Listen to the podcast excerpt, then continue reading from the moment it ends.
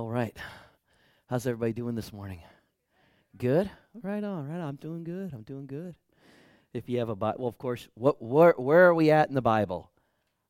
Isaiah 53. It's where we're going to be for the next two weeks. But uh, Isaiah 53. So if you have your Bible, go ahead and open it up to that. If not, don't worry. We will have it on the screen. But uh, come on, do this.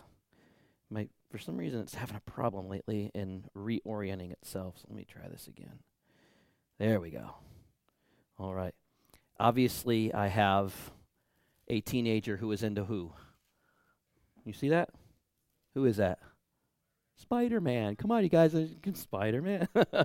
so he does all my screensavers. I've got Spider Man on one. I think I got Superman on another. I really need to talk to him about that. But anyway. so good to see you. Let's go ahead and pray and uh, let's get some encouragement from God's word. Heavenly Father, thank you for all that you're doing. I pray you'd open our hearts, Lord, to receive from the word of God. Open our minds, Lord, to be fed spiritually. And God, help us, Lord, to celebrate once again the cross and the resurrection. That we would never forget that. That that that for us, that is the meaning of life. In Jesus' name. Amen. Amen. Long time ago in the Soviet Union, uh, a lot of people don't remember this or maybe not realize this, but under the Soviet Union, atheism was the official religion. And so while they tolerated churches, they shut a lot of them down. They really minimized it. And it was a period of time where, particularly the Russian Orthodox Church, was quite restricted in what it could do, what it can teach. There weren't any new churches during that time and things like that. And it was very much sort of um, uh, uh, understood to be under in a state of persecution. You know, it was very difficult uh, to worship Jesus during the Soviet Union era in Russia. And so, uh, at one one year, it was it was quite a few years ago, seventy or eighty years ago, the Communist Party they began to send out KGB agents to all of the nation's churches to try to look for and round up dissidents because that's what a communist nation does. It suppresses all dissidents or all voices of opposition. And so one of the KGB agents went into one of the grander churches of Russia. And in this particular church, it had a nearly life size, in fact, bigger than life size, like a 10 foot statue of Jesus Christ on the cross, what we would call a crucifix. It was a very big, enlarged one. And as he watched this, he saw one of the older Russian women weeping at the feet of Jesus on the cross. And it disturbed him to see that. So he walked up to the woman and he said, Babushka, which means old lady. No, it means grandma.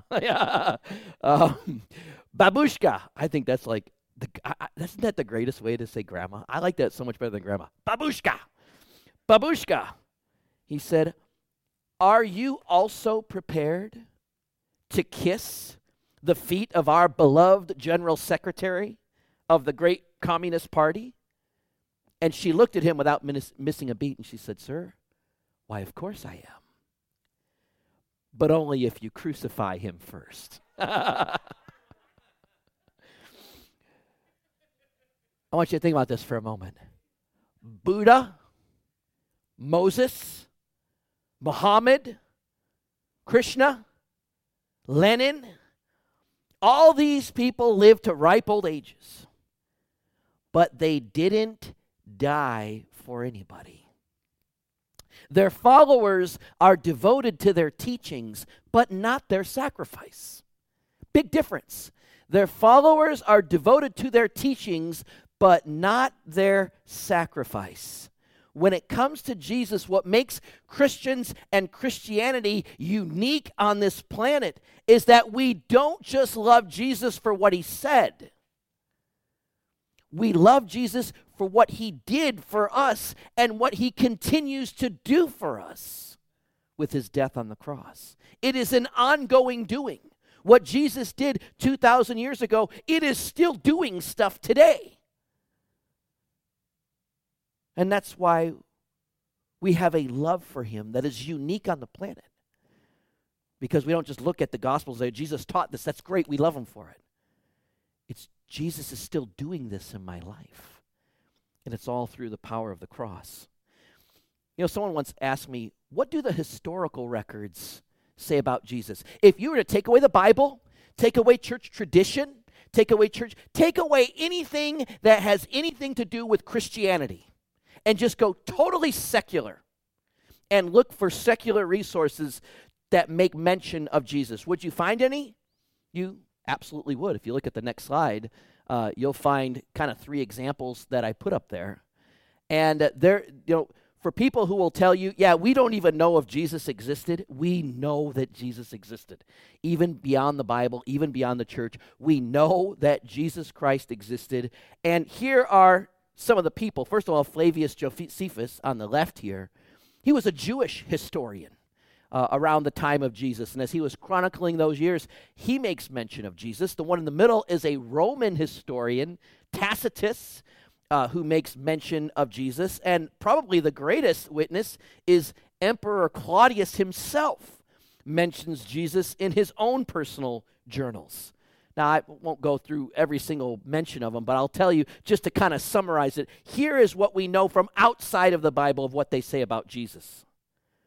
He was a common man who went about doing good. He couldn't be bribed, pressured, threatened, or intimidated. He was reported, remember, that's how they would word it. He was reported to have healed the sick, raised the dead, caused the blind to see, made the lame to walk, and helped the poor. But every single one of them mentioned this, what I'm about to tell you that he was crucified under Pontius Pilate. Every extra biblical source alludes to this execution by the Roman authorities of Jesus. Now, it begs the question if Jesus was such a good guy, then how did he wind up on a Roman cross? You see, to understand God, you have to understand the cross. If you don't understand the cross, you won't under- understand God.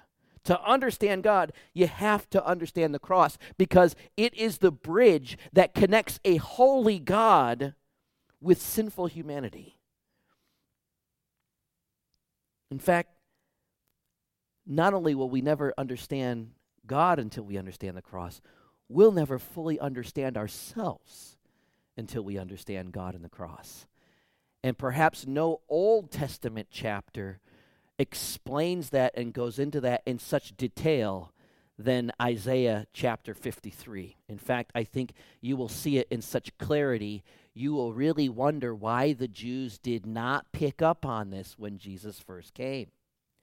But as we read this, I want you to pay attention to something because Isaiah does something poetically in these next three verses, and he emphasizes something for effect. When a writer emphasizes something for effect, he is trying to communicate something in the emphasis. And what Isaiah emphasizes is he uses words like this. He uses the words our, he uses the words we, he uses the words us. He says our pain, our sufferings, our sour, sorrows. We esteemed him not. Our sins, our diseases, uh, his pr- punishment brought us peace. By his wounds, we are healed. When Isaiah is saying we or us, he's not simply talking about the Jews. He's not simply talking about the Romans. He's not simply talking about Americans. Isaiah is speaking what's called penultimately, which means he is speaking for all humanity. We, as all humanity, not only did this to Jesus, but received from Jesus. So remember as we read this, you are in the we. You are in the us. And so am I. All right, point number one. If you have a discussion sheet, you can go ahead and fill these in. Just three points this morning. But my first point, very important point God is not the cause of pain and suffering. God is not the cause of pain and suffering. He's the solution. He's the solution. When Isaiah speaks of what Christ has done for us, he does not start with our sin, he starts with our pain and suffering. Uh, let's go to the verse here. It says this Verse number 4, Isaiah 53, verse 4 says, Surely he took up our pain and bore our suffering. Yet we consider him punished by God, stricken by him, and afflicted. He took up our pain and bore our suffering, as opposed to he sent us pain and condemned us to suffering. The Bible's doing a real turn. Wait a minute. No, no, no. He didn't send us pain and condemn us to suffering. He took up our pain and bore our suffering. When Adam and Eve, remember the story of Adam and Eve, right? One tree in the garden they weren't supposed to eat from. And what did they do? They ate from it, right? What happens exactly after Adam and Eve uh, eat from the forbidden fruit? How did God respond to them? Did he scream at them? No. Did he beat them? No. Did he tell them that he didn't love them, that he was ashamed of them? No. Did he curse them? Don't say yes. The answer to that is no. The answer to that is no. In fact, the Bible's very clear. God cursed the devil, not Adam. In fact, to Adam, he said, Cursed is the ground because of you. Because of you, not because of God, but because of Adam. What is the ground? It is the earth. Who lives on earth? We do. And what did we do the earth? To the earth? With the devil's help, we brought, we, it is us, we are the we, we brought pain and suffering and illness and disease and death. Now, we do not have the power to simply rid ourselves of all that pain and suffering, and the devil has no intention of ending our pain and suffering on his own. We suffer because we live in a fallen world. We have sorrows because we ourselves are fallen people. God may allow pain and suffering temporarily, but that does not mean He is the author of it. He does not sit up there in heaven and kind of say to himself, hmm, let's see, now, how can I hurt joy? Oh, I really want to hurt joy. Let, angels, let's get together. Let's come up with a list of five ways we can really hurt joy. That's not God. Some people have told me they feel that way. They feel like God is just up there writing a list of ways to hurt them. But that is a lie. It is not true. Because Isaiah 53 4 says, He bore our pain and sufferings, He did not send them to us. When I think of suffering, I think of my good friend, and believe me, these days I think of him often, my friend, Pastor Wayne Gibson. Remember, everybody remember Pastor Wayne? Amazing man of God. Toward the end of his life, he was telling me a lot about his experiences in Vietnam. Most of you know he was drafted into the war. He spent 18 months in uh, basically a front line unit. He saw his friends getting killed and he did some killing of his own with his M16 and he began to share that with me. And at one point he said, It got so much. He said, I began to blame God for all of my traumas being drafted, being thrown into this hell on earth, and living every day in traumatic fear. He said, I, I felt like God was the cause of all this pain and suffering. But he said, It was in a foxhole when I heard the inner voice of God speak to me and say, Wayne, none of this is my doing. This war is not from me. None of this is my doing. And Wayne said, just shook me. He said, and then I heard something else. He said, I heard the Lord speak to me, and I know he shared this in a message, but I'm just reiterating it. Remember what he said? He said, God said to him in Vietnam, Your pain will not have the final word. Your sorrows will not last forever. Your pain will not have the final word, and your sorrows will not last forever because Jesus, Jesus has bore our pain and suffering. Number two, God is not punishing you. When you're in Christ, God is never punishing you. All that punishment went to Jesus on the cross. God is not punishing you, He is the solution to guilt. Verse 5 says this But He was pierced for our transgressions, He was crushed for our iniquities. The punishment that brought us peace was on Him if you have a lack of peace, It's not because God is punishing you. This verse says it very clearly. The punishment that brings us peace was on Him, it is not on you. It is not on us. So God's not the author of pain and suffering, nor does God punish us. In fact, He's the solution to guilt, not the author of it. Now, the Bible is clear God may discipline us, God may use trials in our life to grow us, to, to sort of fashion us more into the image of Christ. God may use all of those things. In fact, we do that to ourselves, right? We exercise. Exercise is a discipline. We put our bodies through trial so that it will be healthier. We, we exercise, we try to eat right, we do the spiritual disciplines of prayer and Bible study. Yes, some of those, not all of those are going to feel right in the moment, but there is a greater strength that we come out with. So, yes, God may discipline us, but discipline is far different than punishment. It can feel the same of punishment, but it's not. Jesus took our guilt with him to the cross. Now, here's the thing I'll be honest with you. I could preach this the rest of my life and twice on Sunday.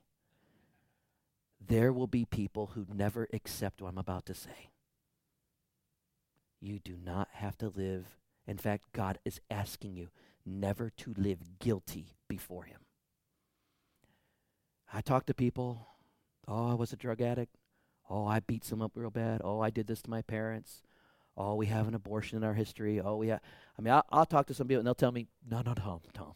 That is good for a lot of your church people. For me, I have to live guilty because I'm guilty.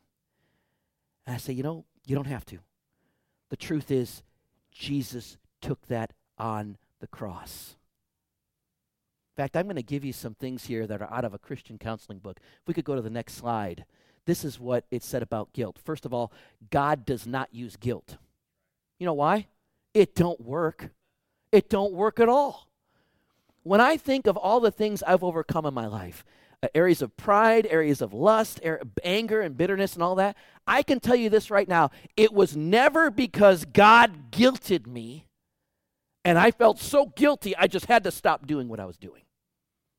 It didn't work for me. I doubt it'll work for you. It may work for you for a month, a year, maybe 10 years. Eventually, that guilt will fail you. And that's why God doesn't use it because guilt will fail you every time. You know what transforms us? Great mercy and grace. You know what? There will come a point in your life where you say, I just can't do that anymore. God loves me so much, and I love God. He's seen me through the highs and lows of my life. It ain't been an easy life, but God's always been there. I can't do that anymore. Now, the only way I can describe this is one time I had a husband come to me. This was 20 years ago, so this was before the internet, and, and he was probably in his 70s at that point. And he said early in his life he had a, an addiction to magazines he shouldn't have been looking at. And he said, You know how I got over that addiction? My wife loved me and loved me and loved me and loved me. And pretty soon, I just couldn't do that to the woman who loved me so much. That's how it is with like God. He loves you, He loves you, He loves you, and, lo- and that love changes you till pretty soon you just can't be that angry person anymore. You just can't be that bitter person anymore. You just can't be that violent person anymore. You just can't be that addicted person anymore. You just can't be that unfaithful person anymore. Because guilt don't work and God don't use guilt. The second thing is this we feel guilty when we listen to Satan's accusation. The devil will come in and say, You got to feel guilty for this. You should be guilty for that. And you're this and you're that. What is Satan trying to do? He's trying to have us forget the cross. Forget what Jesus did for you and look what you did to God. And in those moments, you got to say, You know what? Forget what you're saying. I'm going to remember what Jesus did for me. Amen?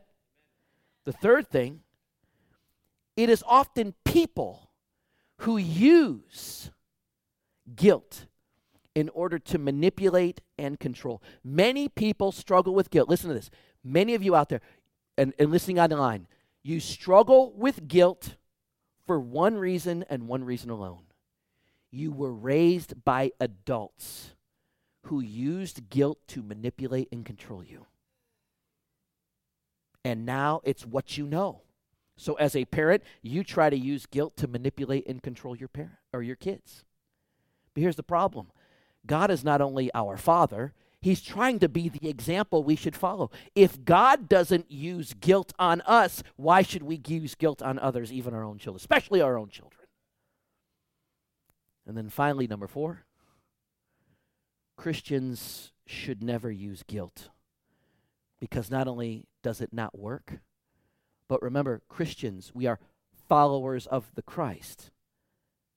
And Jesus never uses guilt. Why? Because he was pierced for our guilt, he was crushed for our guilt. The punishment that brought us peace was placed on him. And by his wounds, by his stripes, we are healed. From what? From everything, everything that put him on the cross our sins, our disease, our pride, our lust, our anger, our addictions, but most importantly, our guilt. Amen? Number three God will never abandon you. He sacrificed himself to get you back. Think of it. If God was ever going to abandon you, he would have done it a long time ago. All right, you know? He would have done it a long time ago. You may say, what, like when I was a baby? Nope. Before you even existed. If God was going to abandon you, he would have abandoned Adam and Eve. He'd have said, you know what? You guys made a mistake. I'm leaving this planet. I can go make another earth with people who won't disobey me. I'll just leave you to yourselves, and after you blow up the planet, well, then you'll just be a memory. God never abandoned us. In fact, look at this. Verse 6 says, We all like sheep have gone astray. Each one of us has turned to our own way, but the Lord laid upon him the iniquity of us all. This is kind of weird. You might not get this, but track with me. God didn't abandon you and will never abandon you. But for a brief moment on the cross, God did abandon Jesus. Let that sink in for a moment. God abandoned his own son that he loves as he hung in agony for a few hours on the cross. You may say, where do you have proof of that? Why do you think Jesus said, My God, my God, why have you what? Forsaken me. God turned his back on Jesus for a small sliver in time so that he would never turn his back on you. Oh, don't you love him? Isn't that, isn't that awesome? Does that not blow you away about God? I was speaking at a youth retreat, youth camp in Montana. And Montana has a lot of sheep ranches. Used to be a lot of cattle. Sheep have taken over. And uh, do you know what a Montana shepherd spends most of his time doing? Mending fences. Because sheep, more than horses, more than cows, more than chickens, sheep will try to find that one little hole in the sheep pen and get out of it. Now, unlike a horse or a cow or a chicken, when sheep get out of the sheep pen, what do they do? They run. They gone. They are out of there when sheep get out of the sheep pen, they start going and they cannot find their way back. This is why Jesus says in verse 6 we, like sheep, have gone astray. Each one has turned to our own way. That's what a sheep does. They don't go off, they don't run off often in herds, they run off in a big scattered mess.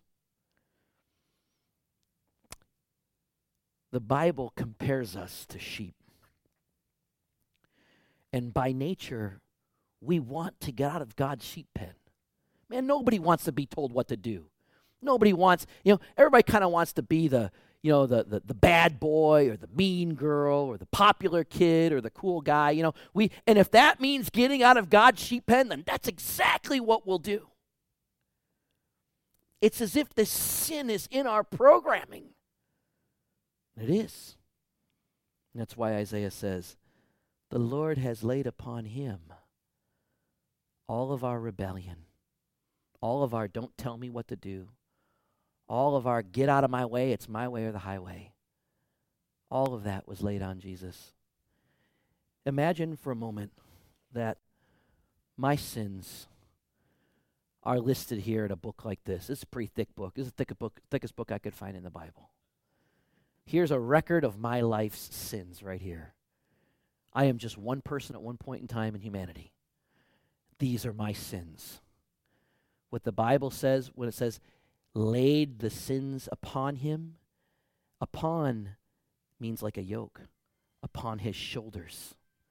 So Jesus is literally hanging on the cross like this, and he's got the weight of our sins on his shoulders.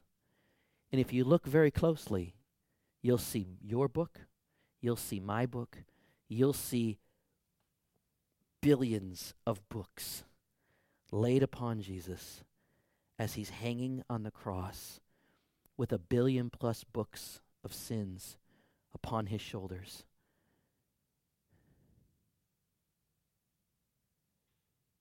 And Jesus held out as long as he could.